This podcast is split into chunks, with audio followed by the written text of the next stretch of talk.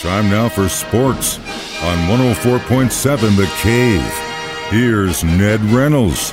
Mikey intern Ned Reynolds back in the studio this morning. If I've learned anything after working with Ned all these years, it's that Ned does not like showboats. So I would agree that you would probably think that the taunting rule that the NFL enforces is a good one. They're going to crack down a little bit harder on it this year than they have in the past. There's been some level of leeway, this they being the officials. But the NFL has come down and said, hey, thou shalt not have any taunting. Now, don't be misled, folks, because in a, in a field like football, you're going to have trash talking. That's part of the game. That's in, part of the game in every sport basketball, baseball, you, you name it. There's trash talking. And that goes on. That's okay. When you're, you know, going back and forth with another guy, I'm going to beat your behind and all this sort of thing. That's accepted. It is the taunting that they're going to come down on. Now, do the Chiefs need to worry about it? They do because they have two of the renowned taunters on their team.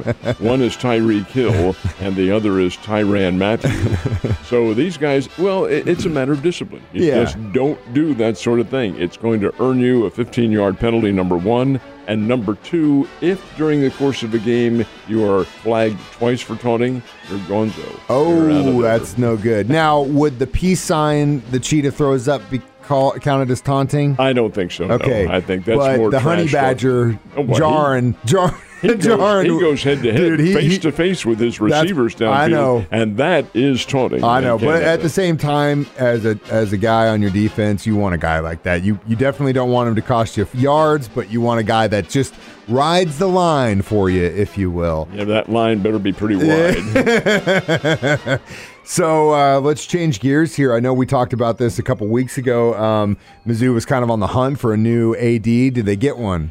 They will introduce the young lady this morning. Awesome. It'll be at 10 o'clock. Her name is Desiree Reed Francois. She's 49 years old. She's not inexperienced. She is coming to Mizzou from Nevada, Las Vegas as the AD out there and had some pretty good success. She's also been at Tennessee and another team in the Southeastern Conference that may have been Georgia, but she's been around. She's an individual who has a lot of experience, but uh, she will be introduced as the new athletic director at Missouri, and that'll be later on this morning. Desiree Reed Francois, 49 years old, and she and her family are moving now to Columbia. Say that name three times fast.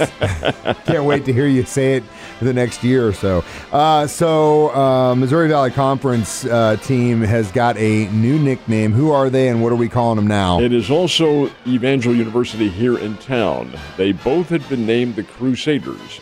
Well, we live, as everyone knows now, in the touchy feely society. We cannot show anything or whatever. Wait, Crusader. That's like those are like knights, though, right? Uh, it is, but it is also the symbol used for ultra right wing groups around the country. it is. I had no idea. I, Neither- I, I, In all, in all I- I honesty, swear to God, I had no idea. either. And when this all came down, I said, "What?" that's why I was like, we're talking about like the Crusade, like knights, like like. Are you kidding me? Here is Mike Holmes and Ned Reynolds out of the loop. We had no. I know. I literally. You're. You're. That's the reasoning. That blows my mind. Anyway. Angel should have called over here and said, "Mike, you're out of the loop." There, well, I'm out of the loop on a few things. I got a one year old, so and a freshman. Well, the Missouri Valley Conference team, which has changed its name, is Valparaiso. They had been the Valparaiso Crusaders. They dropped it in February, and now they've adopted a new name. It's not a bad one. They'll be the Valparaiso Beacons. That will be their new name. So Valpo, now they don't play. They do play football, but not in the Missouri Valley Conference, and they play at a lower level FCS. But when they come here to town to play basketball, which they will next year, they will be the Beacons. Has Evangel come up with their new name To yet? my knowledge, they have not. Or if Okay. they have, it was We're still out of the loop.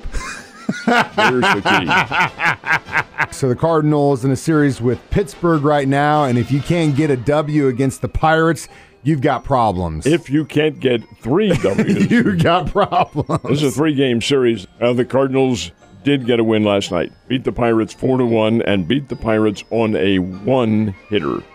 A one-hitter by J. A. Happ, who is as old as I am. He's out there.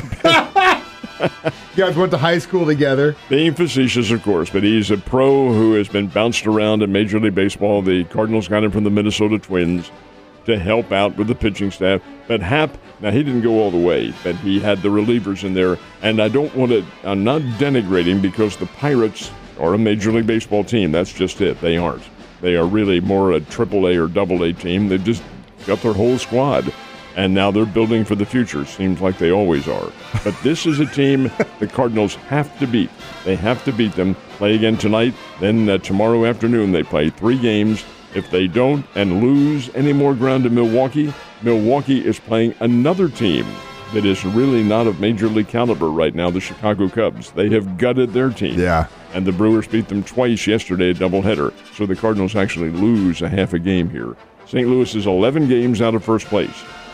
Uh, it is not misleading. There are 11 games out, but they do have 13 head to head with the Brewers coming up, and that's probably going to tell the tale of what happens in the Central Division. Absolutely. Um, it's uh, interesting because yesterday you talked about a record that the Royals made earlier this week against the Yankees. It's pretty incredible. You have multiple innings, you come from behind, and then after a game like that, how do you respond? Well, you're right. Seven, eight, nine, and ten. Unbelievable. In each of the innings, the Royals came back to tie the game after having surrendered the lead. That had never been done since 1900, and that's the birth of modern baseball as we know it in the record books. Never been done. Well, the Royals did it. Uh, the Yankees came back to win that one. Last night, the Royals made him pay for it.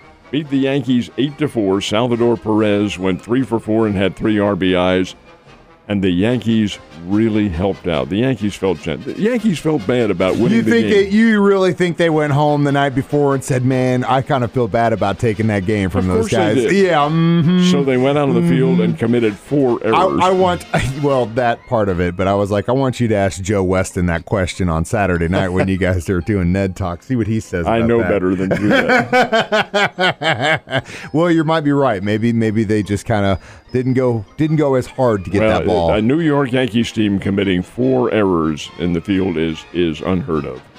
It is unheard of. So, is it any surprise now that we've got the college football rankings? Number one is number one. I was shocked. Did Did you fall out of your chair? what a surprise! It's the Crimson Tide. Mm, what do you know about oh, that? Man. The national champs. I mean, the national champs every year. Alabama is the uh, number one team in college football.